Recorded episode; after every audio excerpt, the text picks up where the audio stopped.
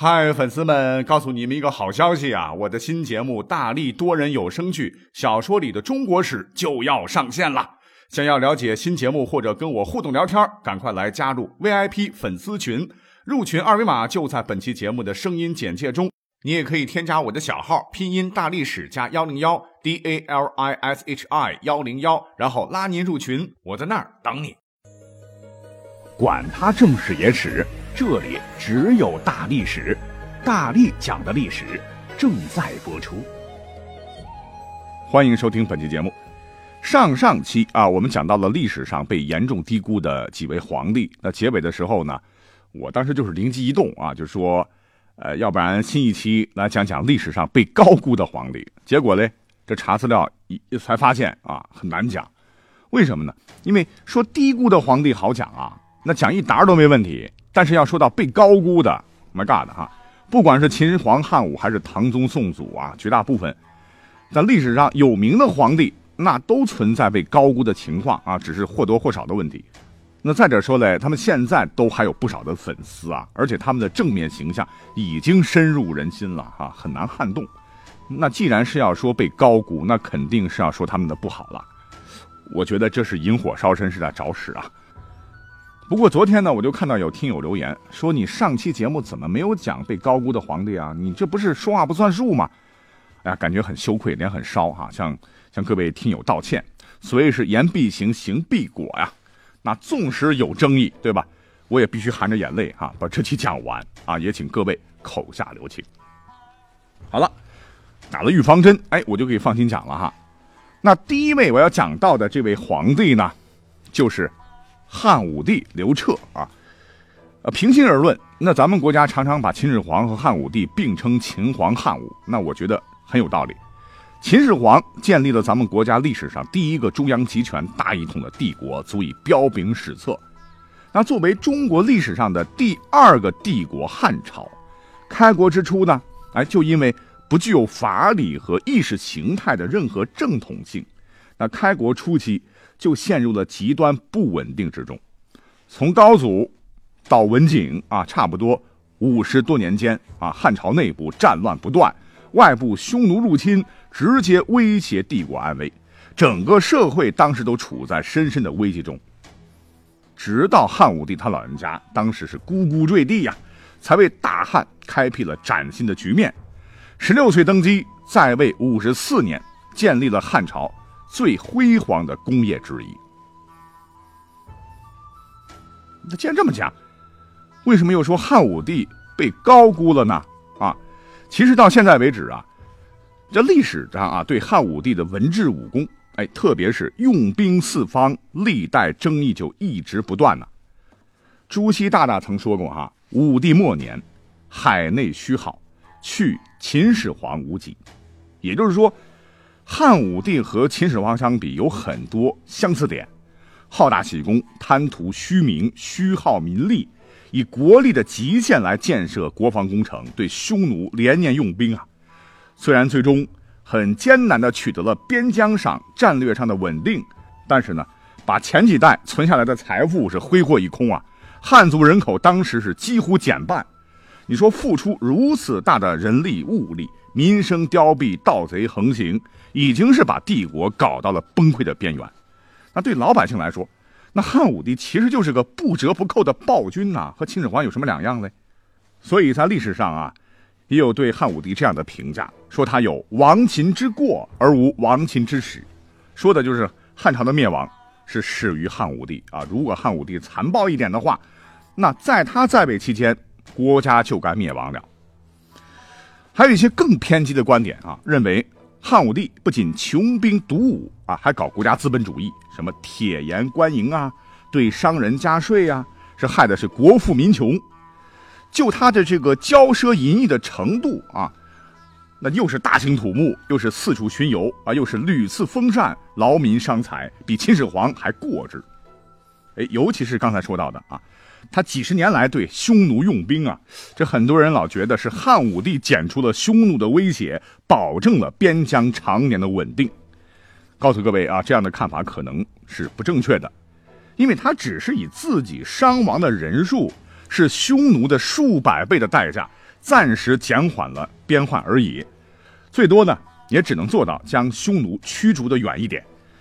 史书上啊常常夸耀的卫青啊、霍去病和汉代中期陈汤、窦宪这帮抗匈名将，那他也是只是取得了一些零星的阶段性胜利。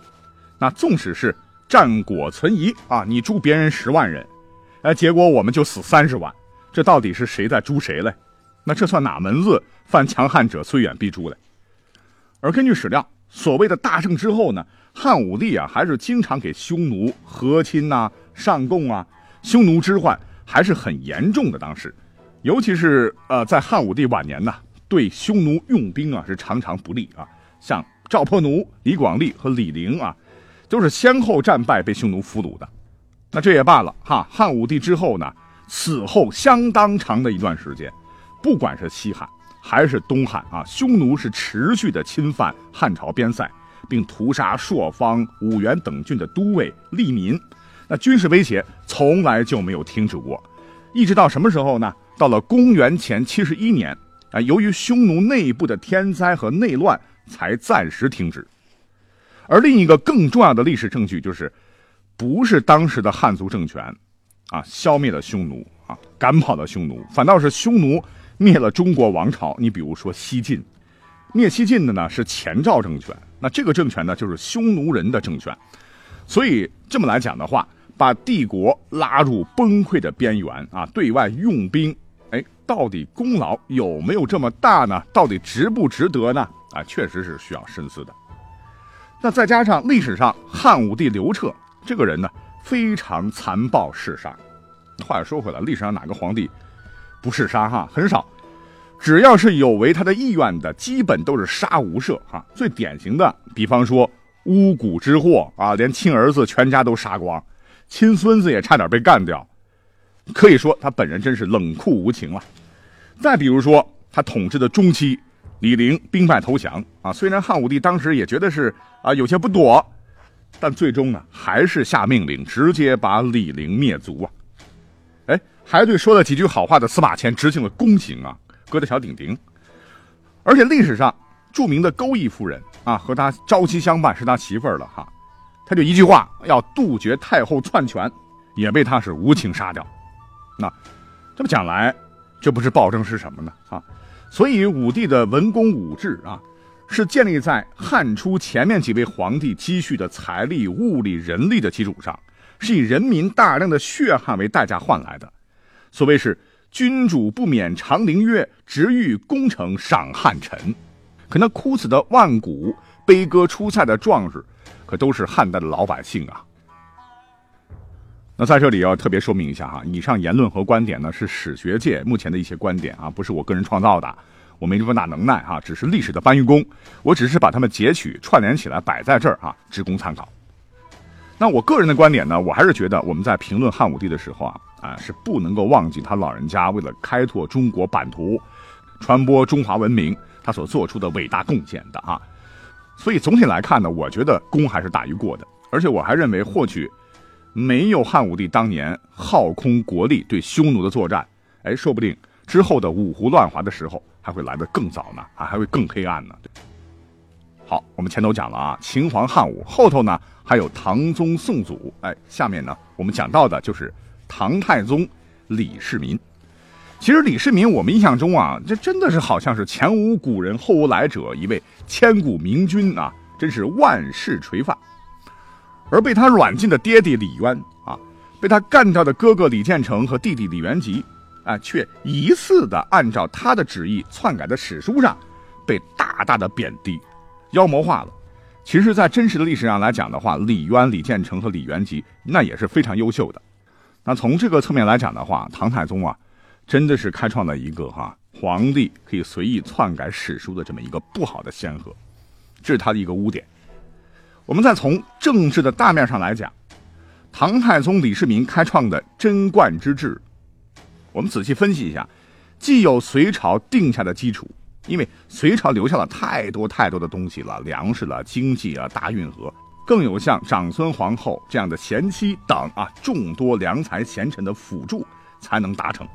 那换言之啊，李世民呢，其实是在某种程度上是站在了巨人的肩膀上，迎来了好时代啊！虽然不是说就是吃现成的，但这也是客观事实。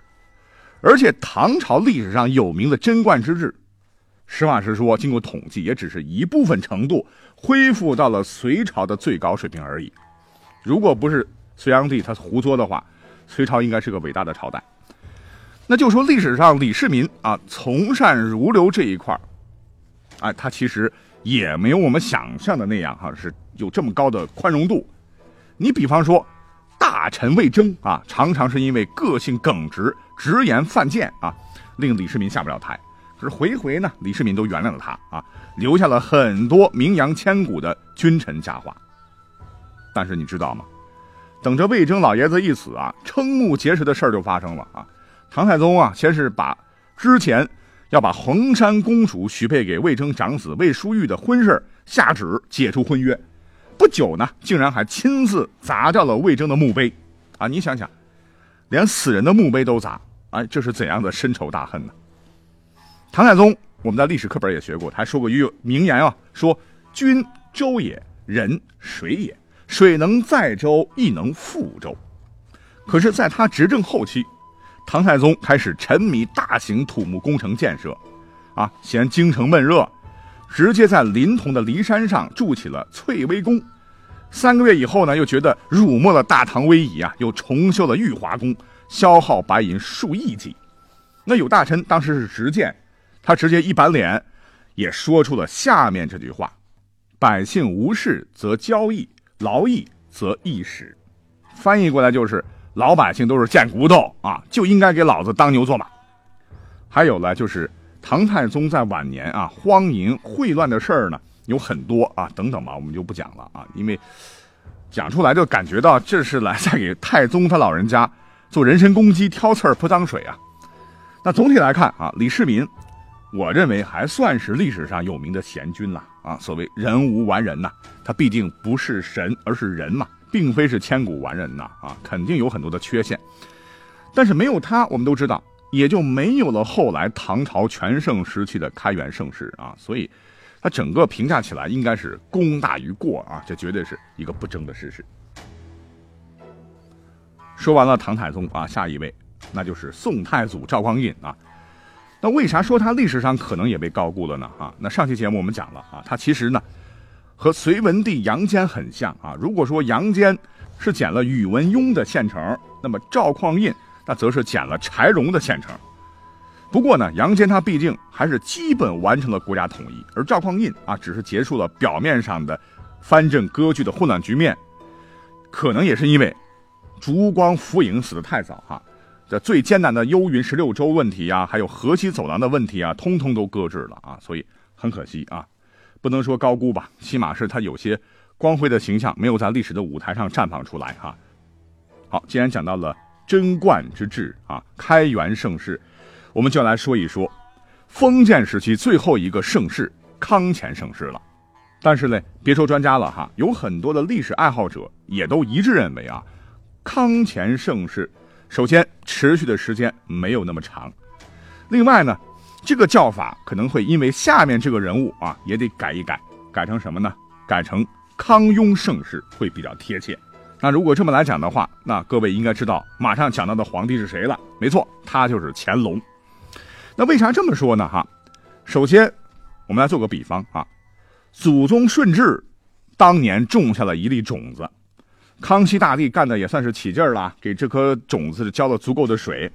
又是平三藩，又是打赢了沙俄，统一了台湾，等等吧，哈，内政外交也不错，嗯，直到一七二二年康熙逝世啊，中国在清朝的统治下，还算是相对繁荣稳定啊，人口开始迅速增加。